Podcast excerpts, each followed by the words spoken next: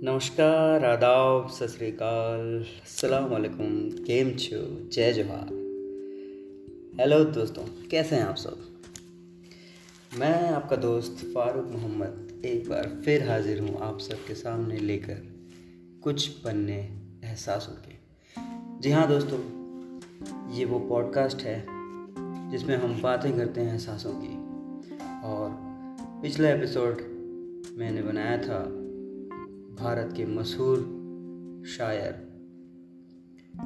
Doctor राहत इंदौरी साहब के ऊपर। और मैंने आपसे वादा किया था कि मैं उनकी कुछ अनसुनी गज़लों को आप सबके सामने लेकर आऊँगा। तो पेश खिदमत है डॉक्टर राहत इंदौरी साहब की दो गज़लें आज के इस एपिसोड में। उससे पहले उनके बारे में कुंवर बेचैन जी कुछ कहते हैं। वो सुनिए। राहत भाई की शायरी को हम केवल सुनते ही हों, ऐसा नहीं है। उनकी शायरी दिखाई भी देती है। वे जो कुछ कहना चाहते हैं, उसे चित्रित भी कर देते हैं। इसलिए उनका कथ्य पर्दे के पीछे छुपे होने के बावजूद साफ़ दिखाई देता है। यह विरोधाभास सामान्य कवि या शायर में नहीं मिलता, वरन उसमें ही मिलता है, जिसे उपयुक्त शब्दों का इस्तेमाल करने की समझ हो और वो जो कहना चाहता है, उसे दूसरों तक पहुँचाने की तड़प भी हो। राहत भाई ने भले ही एक स्थान पर यह कहा है, मेरी गज़ल को गज़ल ही समझ तो अच्छा है। मेरी गज़ल को गज़ल ही समझ तो अच्छा है। मेरी गज़ल से कोई रुख निकालता क्यों है? लेकिन ये उनकी विनम्रता ही है। सच तो यह है कि यदि उनकी शायरी के भाव पक्ष अर्थात विषय वस्तु की दृष्टि से विचार किया जाए तो हमें पता चलेगा कि उनका कथ्य अनेक विषयों से जुड़ा है, जैसे प्रेम से, अध्यात्म, अर्थात मार्फत से, जीवन यथार्थ से, जीवन के अनुभवों से, बदलते जीवन मूल्यों से, नारी विमर्श से, सामाजिक विसंगतियों से, रिश्तों से, कानून व्यवस्था से, बाजारवाद से, धार्मिक तथा अन्य प्रकार के आडंबरों से, मशीनीकरण से, पश्चिमीकरण के अंधानुकरण से, देश की सियासत और बेकारी जैसी आर्थिक समस्याओं तथा तो आर्थिक विसंगतियों से भी। आशा यह है कि राहत भाई ने पूरी संवेदना और ईमानदारी के साथ इन बातों पर सहज और सरल भाषा में कलात्मक और सकारात्मक शायरी की है। उनके प्रतीक, उनके बिंब, उनकी शब्द योजना, नई मुहावरेदारी, सटीक कल्पनाशीलता तथा तो बात को शुक्ति में शैली में कहने की अदा अद्वितीय है, अद्भुत है। उनकी शायरी में अगर एक और गंभीरता रहती है तो दूसरी ओर चुलबुलापन भी रहता है। और यही कारण है कि उनकी शायरी श्रोताओं और पाठकों दोनों को अपनी अपनी तरह से आकर्षित करती है। उनकी शायरी सोच के समान बुलंदियों को छूते हुए भी ज़मीन की शायरी है। वे कहते हैं कि झूठी बुलंदियों का धुआँ पार करके आ कद नापना है मेरा तो छत से उतर के आ रात भाई जहाँ मोहब्बत की बात करते हैं, वहीं कहीं कहीं अध्यात्म और मार्फत की बात भी अचानक ही हो जाती है। इस संबंध में उनका एक शेर बहुत प्रसिद्ध है। उसकी याद आई है, सांसों, जरा आहिस्ता चलो। धड़कनों से भी इबादत में खलल पड़ता है। तो इस तरह के उनके कई ऐसे शेर हैं, जो जीवन के बहुत सारे एहसासों को छूते हुए हमारे सामने आँखें दिखाई देते हैं। तो इसी कड़ी में पेश है उनकी एक गज़ल। मुलायजा फरमाइएगा। तेरा एहसान है जितनी भी मैसर कर दे। तेरा एहसान है जितनी भी मैसर कर दे। हाँ मगर इतनी हो साकी कि गला तर कर दे। झूठ को अपने मेरे सच के बराबर कर दे। सामरी तू है तो आ जा मुझे पत्थर कर दे। झूठ को अपने मेरे सच के बराबर कर दे। सामरी तू है तो आ जा मुझे पत्थर कर दे। सारे बादल हैं उसी के, वो अगर चाहे तो मेरे तपते हुए सहरा को समंदर कर दे। धूप और छाँव के मालिक मेरे बूढ़े सूरज, धूप और छाँव के मालिक मेरे बूढ़े सूरज, मेरे साए को मेरे कद के बराबर कर दे, मेरे साए को मेरे कद के बराबर कर दे।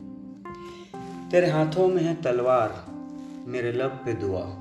तेरे हाथों में है तलवार, मेरे लब पे दुआ। सूरमा, आ मुझे मैदान के बाहर कर दे। सूरमा, आ मुझे मैदान के बाहर कर दे। इम्तिहान ज़र्फ का हो जाएगा साकी, लेकिन इम्तिहान ज़र्फ का हो जाएगा साकी, लेकिन पहले हम सब के गिलासों में बराबर कर दे। पहले हम सब के गिलासों में बराबर कर दे। है नमाजी की शराबी ये कोई शर्त नहीं। सुनिएगा, ये मेरी सबसे पसंदीदा लाइन है।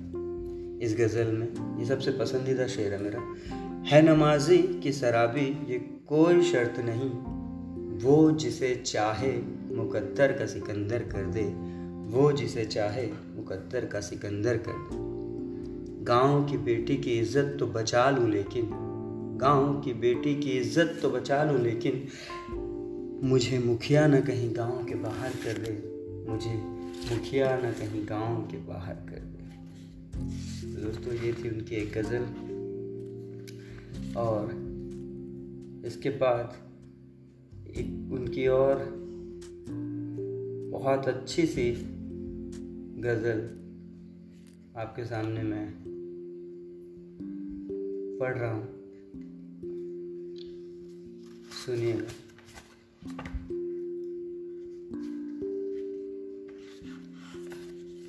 वो कहते हैं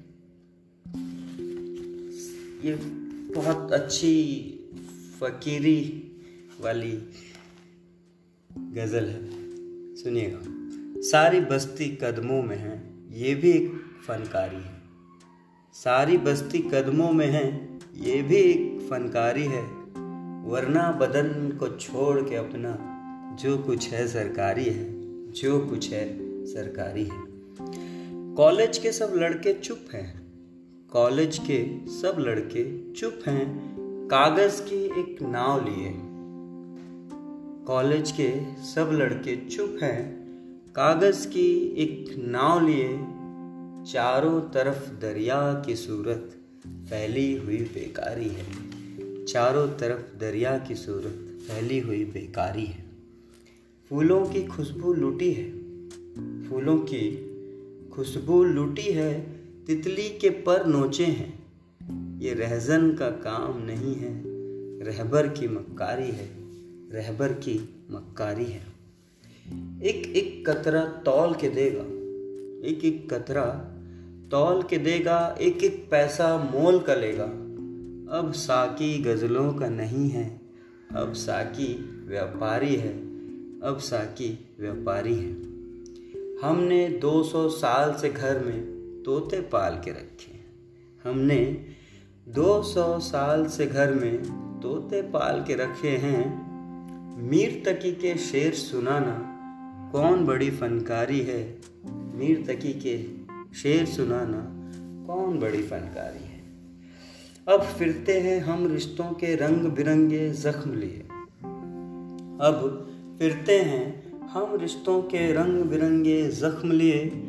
सबसे हंसकर मिलना जुलना बहुत बड़ी बीमारी है, बहुत बड़ी बीमारी है। दौलत बाजू नकहत गेसु दौलत बाजू नकहत गेसु शोहरत, माथा, गीबत, होंठ, इस औरत से बच कर रहना, यह औरत बाजारी है, यह औरत बाजारी है। कश्ती पर आँच आ जाए तो हाथ कलम करवा देना कश्ती पर आँच आ जाए तो हाथ कलम करवा देना। लाओ मुझे पतवारें दे दो, मेरी ज़िम्मेदारी है। लाओ मुझे पतवारें दे दो, मेरी ज़िम्मेदारी है। तो दोस्तों, ये दो गज़लें आज के इस एपिसोड में। राहत इंदौरी साहब की मैंने आपको सुनाई। आपको कैसी लगी, ये ज़रूर बताइएगा। और हमेशा की तरह अपना प्यार भेजता रहिएगा। तब तक के लिए शब खैर, सुरक्षित रहिए, कोरोना के नियमों का पालन करिए, तीसरी लहर आने वाली है बच कर रहिए और अपनों को भी बचा कर रखिए। अपना और अपनों का ध्यान रखिए। मिलते हैं फिर से अगले एपिसोड में राहत इंदौरी साहब की गज़लों के साथ। तब तक के लिए अलविदा। शुक्रिया।